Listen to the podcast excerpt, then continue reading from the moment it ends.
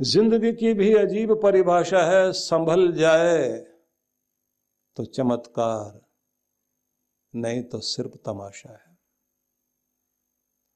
तो आप अगर संभाल लो तो ज़िंदगी चमत्कार बन जाएगी, नहीं तो तमाशा बनकर रह जाएगी। तुम्हारा तमाशा देखने के लिए लोग खड़े हैं, मज़ाक उड़ाने के लिए खड़े हैं, रोने के लिए, रुलाने के लिए साथ खड़े हैं। तमाशा देखने में लोगों को बहुत मज़ा आता अपने दस काम छोड़ करके तमाशा देखेंगे। इसलिए निवेदन यही है कि बुद्धि धर्म से जुड़नी चाहिए। भगवान श्री कृष्ण ने स्वधर्म की व्याख्या की है। स्वधर्म के संबंध में बताया है। वर्ण धर्म के संबंध में भी बताया है।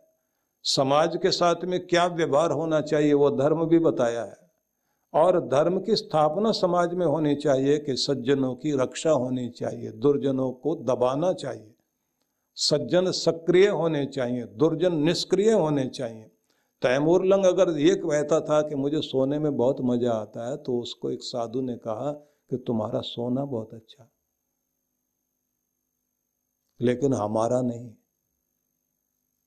वो तैमूर पूछता है, हमारा सोना अच्छा क्यों और तुम्हारा जागना अच्छा क्यों? बोले, साधु सज्जन जागे तो अच्छा और आप जैसे सोए तो अच्छा। दुनिया में दुर्जन निष्क्रिय रह जाएँ तो बहुत अच्छा सोते रह जाएँ तो बहुत अच्छा लेकिन सज्जन जागृत रहने चाहिए, सक्रिय रहने चाहिए। इसलिए कृष्ण भगवान ने स्वधर्म की बड़ी सुंदर व्याख्या की। बुद्धि धर्म से जुड़नी चाहिए, बुद्धि धर्म के अनुकूल कार्य करने लग जाए और धर्म में हो जाए तो फिर रावण रावण नहीं रहता। क्योंकि बुद्धि थी लेकिन कुमार्गी बुद्धि थी। जब बुद्धि कुमार्गी हो जाती है तो फिर व्यक्ति गलत निर्णय लेता है।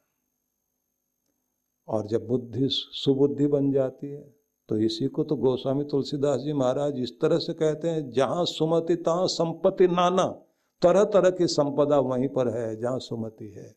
क्यों गायत्री मंत्र इतना प्रचलित है? दियो यो न प्रचोदयात। भगवान हमारी बुद्धि को प्रेरित कीजिए। हमारी बुद्धि को प्रेरणा आप दें, हमारी बुद्धि आपके निर्देशों में चलने वाली हो जाए। तभी वो बुद्धि बुद्धि नहीं होती, तब वो विरतंबरा बुद्धि बनती है। तब व्यक्ति प्रज्ञावान बनता है। मेधावी हो सकते हैं बहुत सारे, लेकिन वो प्रज्ञावान होना और रितम्बरा बुद्धि से युक्त होना, ये बहुत कम लोगों में, योगियों में ही पाया जाता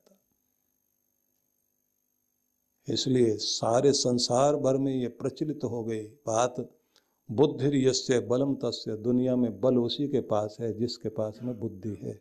बुद्धिमान लोग दुनिया में राज करते हैं, लेकिन बुद्धिमानों के पास धर्म होना चाहिए। जरा सोच के देखे, जिन लोगों ने पहले परमाणु बम को बनाया था, वो तीन वैज्ञानिक थे।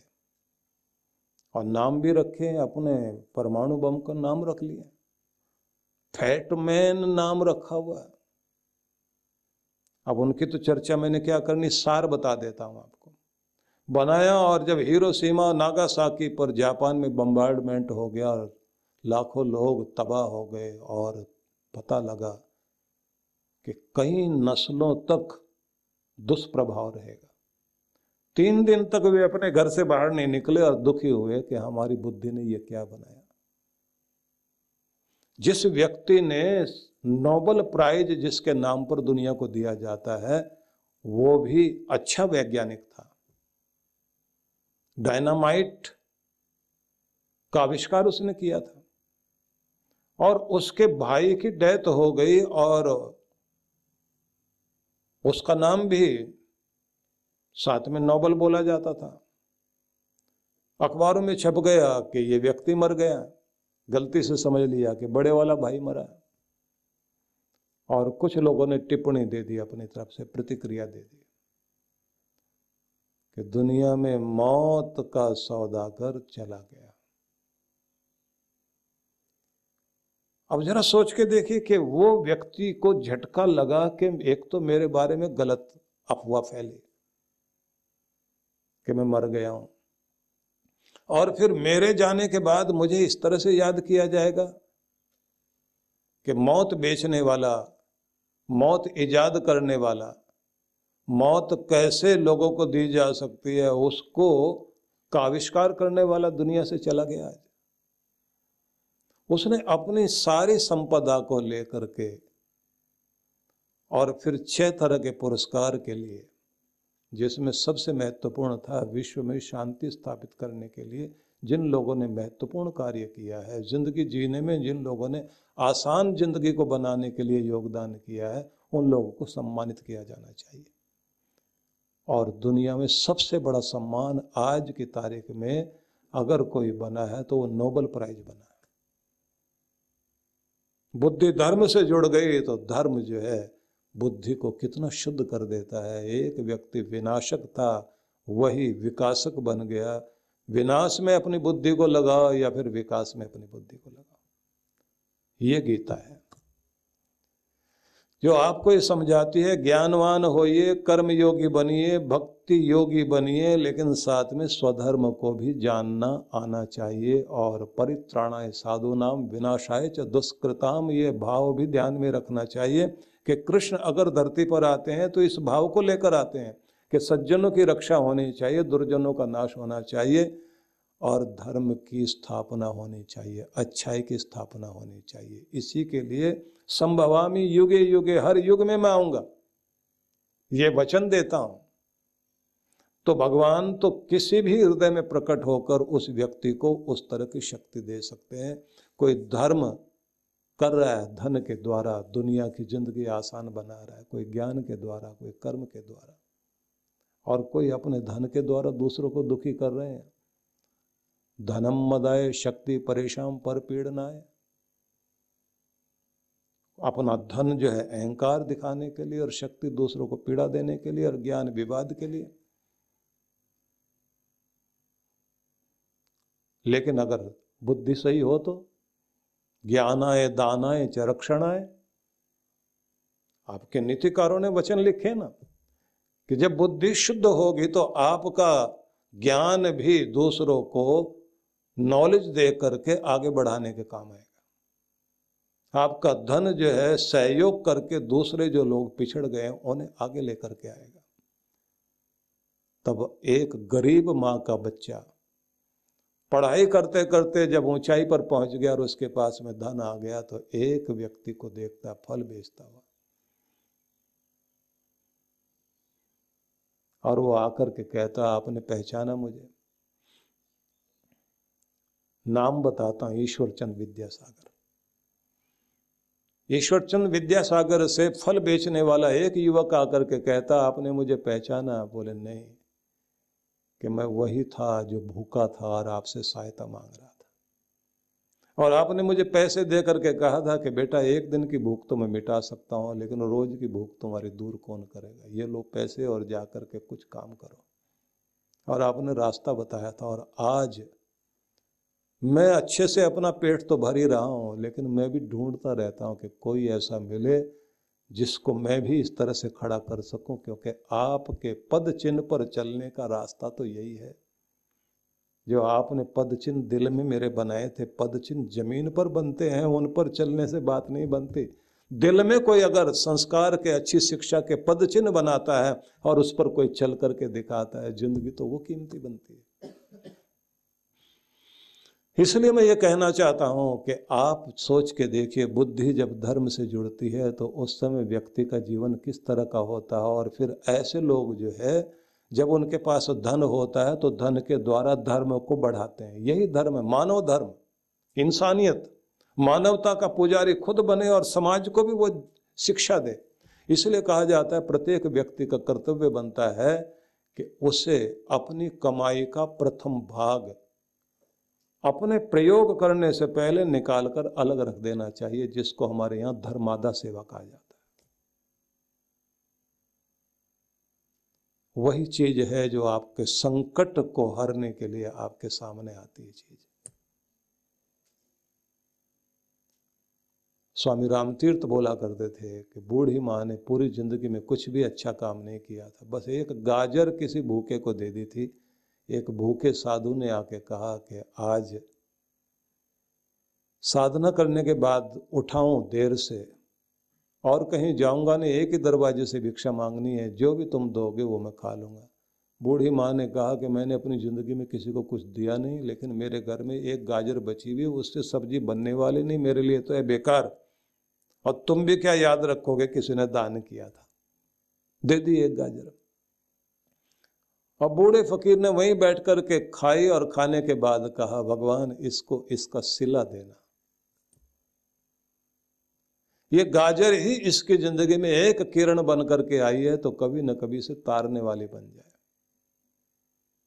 प्रार्थना करके चला गया। वो साधु बाबाओं की कथाएँ हैं। और कहते हैं कि बूढ़ी माता मरी तो गाजर सामने आ गई और उसने कहा, मुझे पकड़ लो, मैं स्वर्ग लेकर जाऊँगी।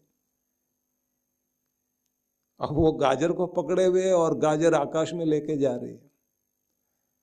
अब जिसने कभी धर्म कर्म किया नहीं है, उसको अहंकार थोड़ा सा धर्म कर्म कर लिया हो, अनजाने में ही सही और तो कोई कुछ करता नहीं। मेरे रिश्तेदारों ने तो कभी ज़िंदगी में नहीं किया, पड़ोसन ने तो बिल्कुल नहीं किया।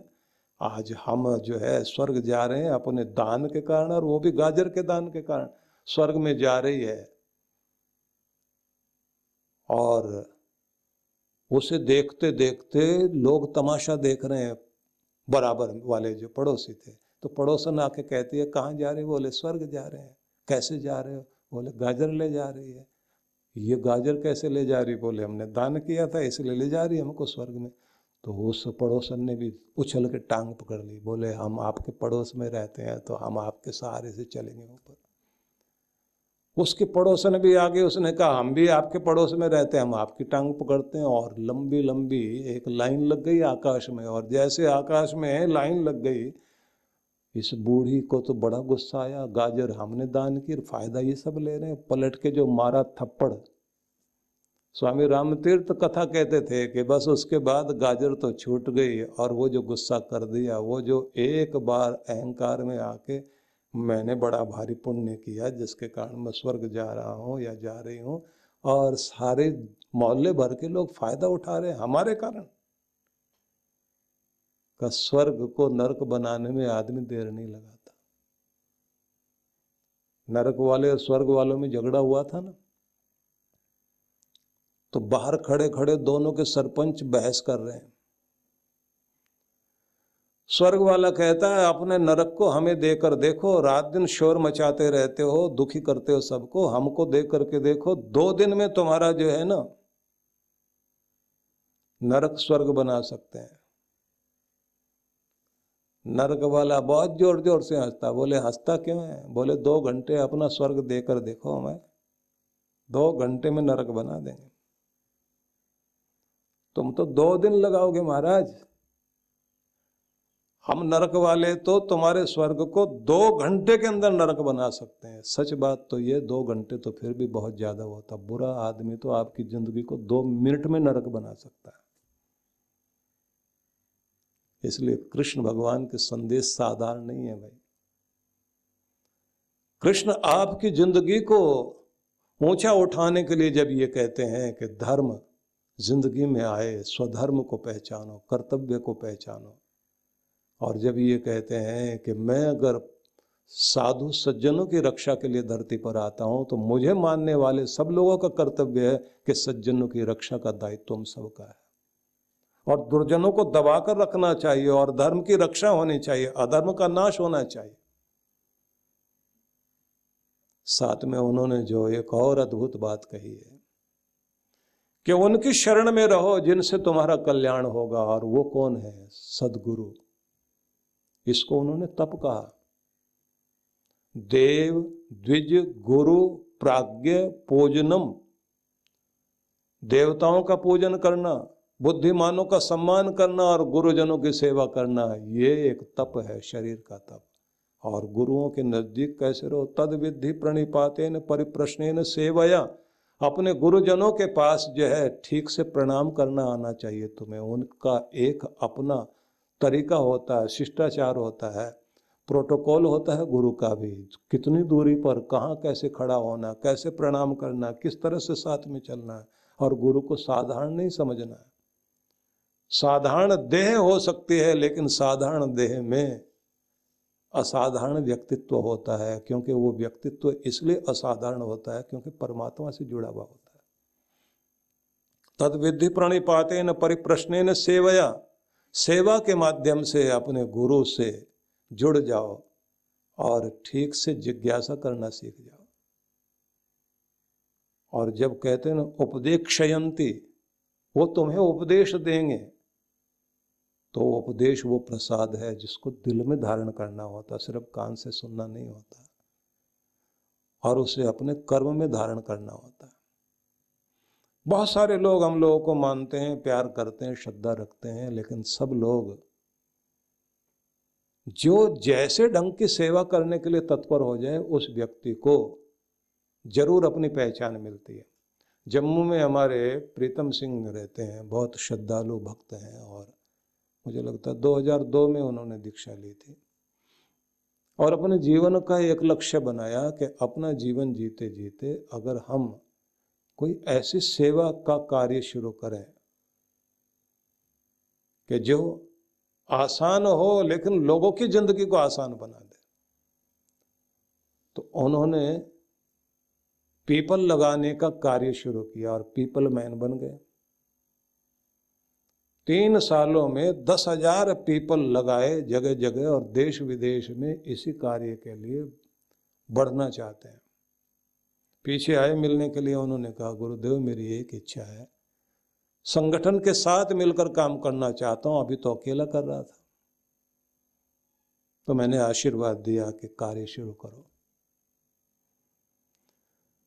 और इस अभियान को हम लोग आगे बढ़ाएँगे, क्योंकि ये तो सीधे सीधे आप लोगों ने अब समझा ना, जब कोरोना का बहुत बड़ा दुष्प्रभाव था तब ये समझ में आया ना कि सांस की ऑक्सीजन की कितनी बड़ी कीमत है। गुरु पूर्णिमा के पावन अवसर पर आप सभी को मैं आमंत्रण दे रहा हूँ। ये एक सुंदर अवसर है सभी के लिए।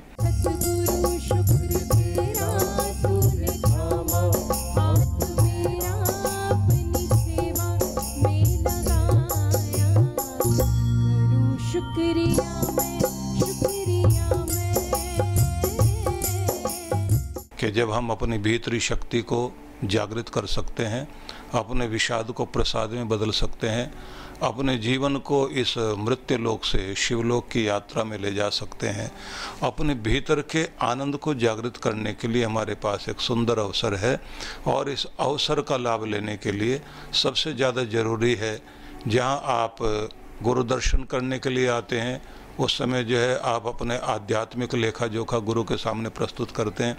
उसी के साथ आवश्यक है कि गुरु मंत्र सिद्धि साधना में भाग लें। इसे अमृत मंत्र साधना बोलते हैं। और इसी के साथ में अगर दिव्य शक्तिपात का अवसर भी आपको मिल सके, क्योंकि 9 से 11 तारीख तक का तीन दिन का एक कार्यक्रम गुरु मंत्र सिद्धि साधना का है, जिसे हम अमृत साधना के नाम से जानते हैं।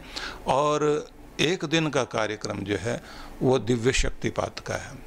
यह हमारे भीतरी चक्रों की शक्तियों को जागृत करने के लिए, तीनों ग्रंथियों की ऊर्जा को ऊपर उठाने के लिए और परब्रह्म परमेश्वर से अपना संबंध जोड़ते हुए, अपना ओरा स्ट्रॉन्ग करते हुए हम उस जगह पहुँचते हैं, जहाँ से हमें सुख सौभाग्य प्राप्ति के लिए एक कृपा प्राप्त होती है। तो इसके लिए मैं चाहूँगा कि सभी लोग बहुत प्रेम से इसमें आए, इसका लाभ लें और कोशिश करें कि अब कोई भी माया का प्रभाव मतलब जिसमें बहाने होते हैं, जिसमें रुकावट होती है, जिसमें कोई बाधा होती है उस सबको पार करके पहुँचना है।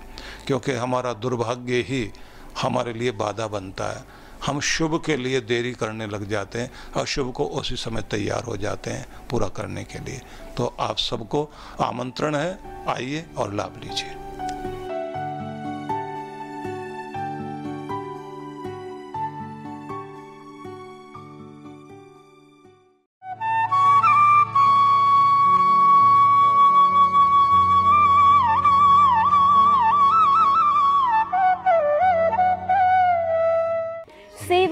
आज जिस संस्थान का पर्याय बन चुकी है, वो है पूज्य श्री सुधांशु जी महाराज के सानिध्य में संचालित विश्व जागृति मिशन। सेवा के क्षेत्र में मिशन की एक और नई पहल, अन्नपूर्णा योजना। इस योजना में आप अपने एवं अपने परिवार जनों के जन्मोत्सव, विवाह की वर्षगांठ तथा दिवंगत परिजनों की पावन स्मृति में आनंद धाम आश्रम में स्थित गुरुकुल के ऋषि कुमारों एवं वृद्धाश्रम के वृद्ध जनों को सहभोज करा सकते हैं। इस अवसर पर प्रातः गुरुकुल के ऋषि कुमारों द्वारा वैदिक मंत्रोच्चारण के साथ आपके एवं आपके परिवार की मंगल कामनाओं के निमित्त यज्ञ का आयोजन किया जाता है। यजमान की सुख समृद्धि और दीर्घ आयु के लिए प्रार्थना भी की जाती है। दोपहर को सहभोज का आयोजन होता है।